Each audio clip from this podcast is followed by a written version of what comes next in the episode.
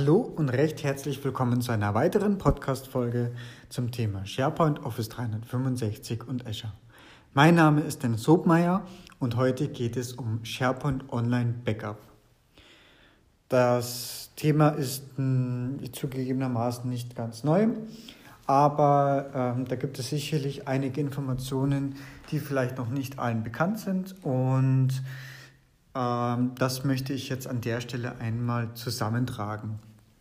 Ähm, zumal gerade in der Diskussion äh, oder auch in der Cloud-Diskussion, ob Cloud oder ob nicht, ähm, oder ob Premise, Hybrid, in was für einer Form auch immer, da kann das durchaus mal eine Rolle spielen. Äh, Microsoft ist natürlich verantwortlich für den Betrieb von der Cloud-Plattform, äh, garantiert auch entsprechende SLAs.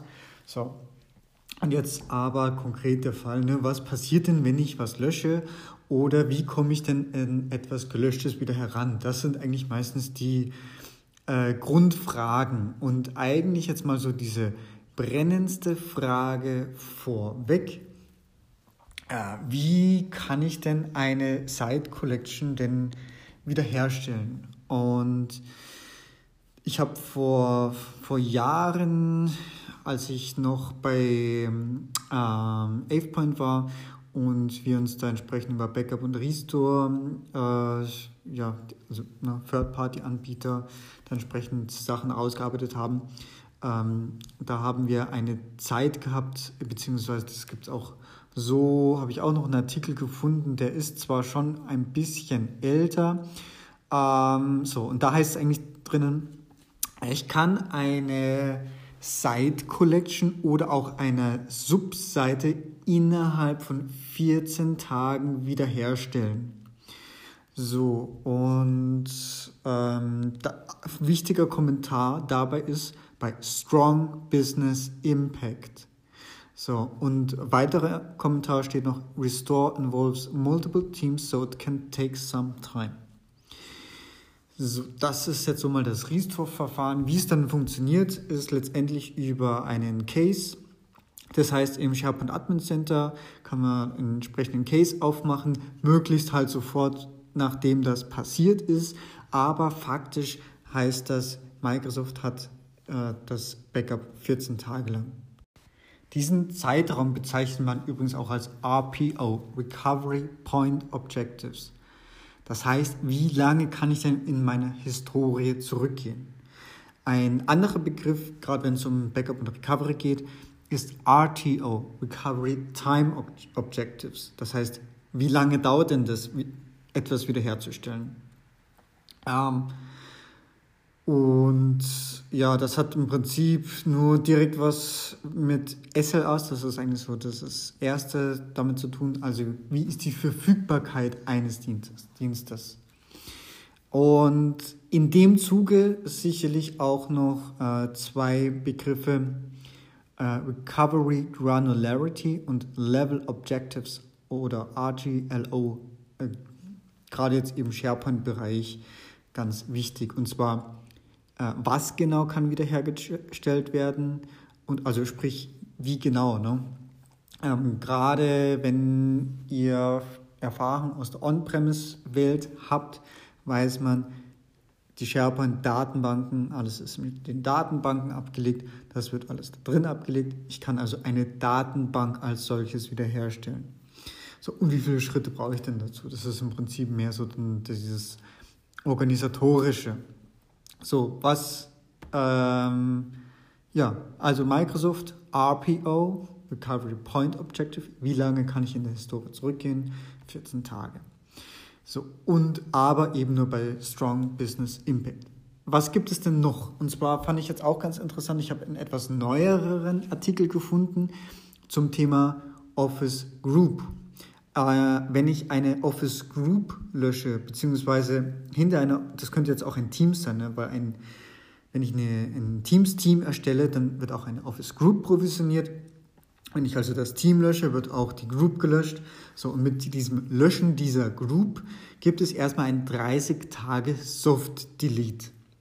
Also, na, zu was wir jetzt eigentlich kommen, sind eigentlich diese Mechanismen, was Microsoft eingebaut hat, äh, um eigentlich dieses harte Löschen vorzubeugen. So, und bei Office Group oder Groups äh, gibt es 30 Tage ein Soft Delete. Das heißt, wenn ich auf eine Group gehe, auch auf die URL, innerhalb dieser 30 Tage bekomme ich erstmal ein 403 Forbidden.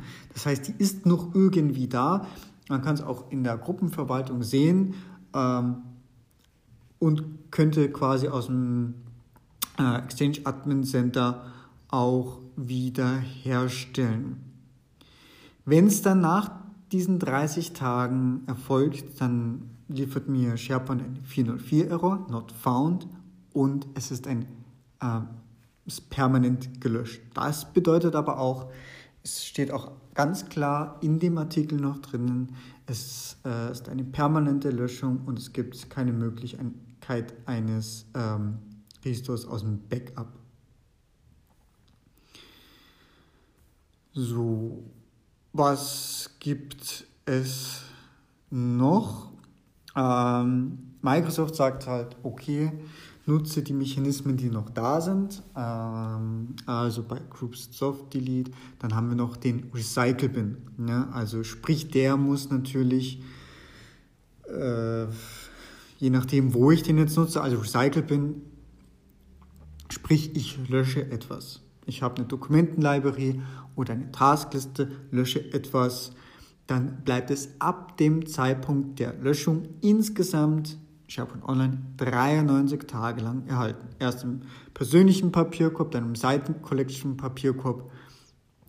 Und äh, wenn es aus dem Site-Collection Papierkorb gelöscht wird, also in Summe 93 Tage, wenn ich es nicht vorher den Papierkorb leere. Mache ich das natürlich vor, der Benutzer, dann ist es noch im Site Collection Papierkorb, leere ich den auch noch, den Site Collection Papierkorb, dann ist es natürlich vorher weg.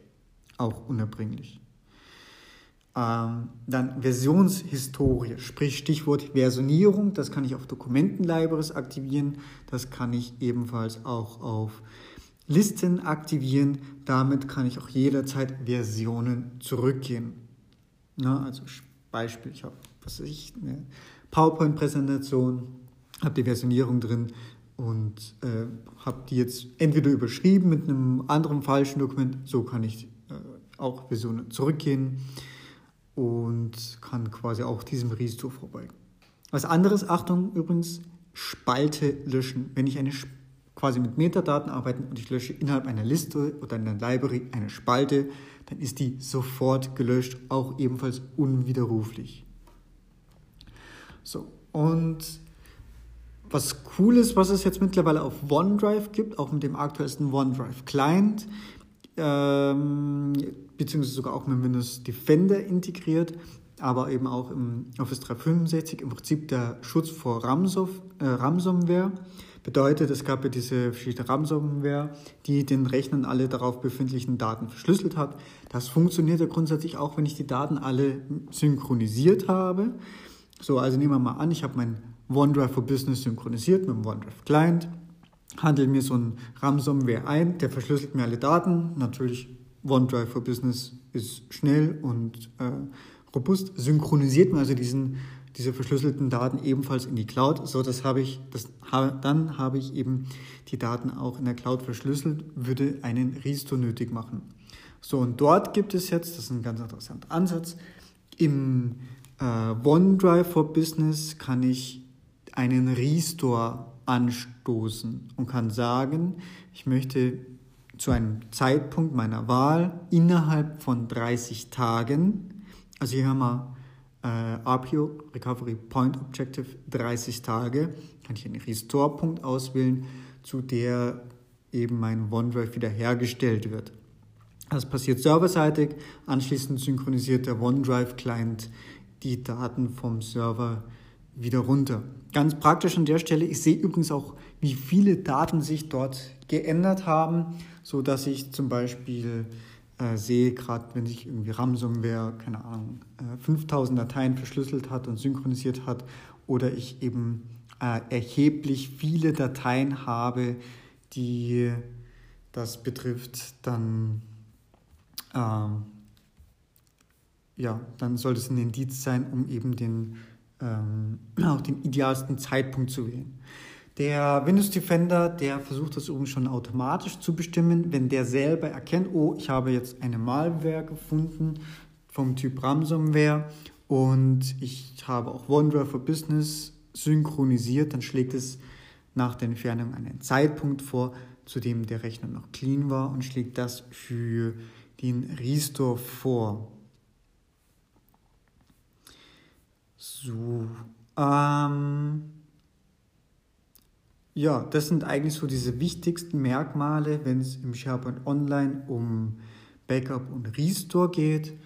Also ähm, meine Tipps an der Stelle standardmäßig oder bei neuen Sites ist in den Dokumenten-Libraries typischerweise die Versionierung schon aktiv. Ich, man kann es auch PowerShell-technisch äh, zum Beispiel prüfen. Ah, eins haben wir noch, ein Szenario, und zwar wenn ich eine Seite oder eine Site-Collection lösche, dann habe ich ja kein Recycle-Bin, beziehungsweise es ist nur halbe Wahrheit. Ich habe noch einen Site-Collection-Papier, also oder die, äh, es gibt auch ein Command, ein cmd-let auf der PowerShell, ähm, get-spo, deleted, Site Collections oder so, so ähnlich. Ähm, das heißt, auch eine, bei einer Site Collection gibt es auch einen Soft Delete.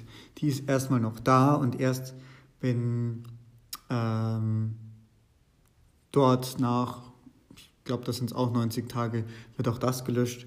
Das ist übrigens auch öfters mal ein Fallstrick, wenn ich eine Seite testweise lösche und wieder in der gleichen URL anlegen möchte, dann muss ich da teilweise auf den Papierkorb so bewusst drauf zugreifen und entfernen. Aber ebenfalls hier als Sicherungsmaßnahme. Das heißt, grundsätzlich Versionierung verwenden ist schon mal eine gute Idee.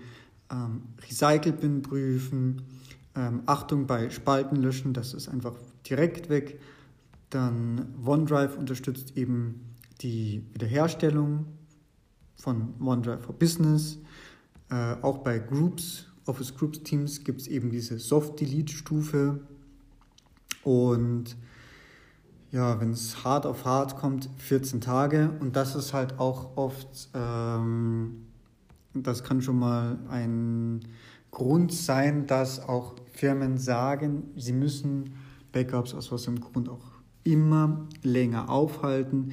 Das geht dann ausschließlich mit Third-Party-Software und äh, dann kann man das zum Beispiel aber auch beliebig drei Jahre aufhalten und zum Beispiel auch in eine andere Cloud sichern oder in auch ein On-Premise-Rechenzentrum sichern. So kann man also zum Beispiel auch Szenarien, ich sage jetzt mal Hybrid, ähm, abdecken oder die Anforderungen abdecken unter der Verwendung von SharePoint Online. Okay, ich hoffe, das hat euch an der Stelle was gebracht und hilft euch weiter.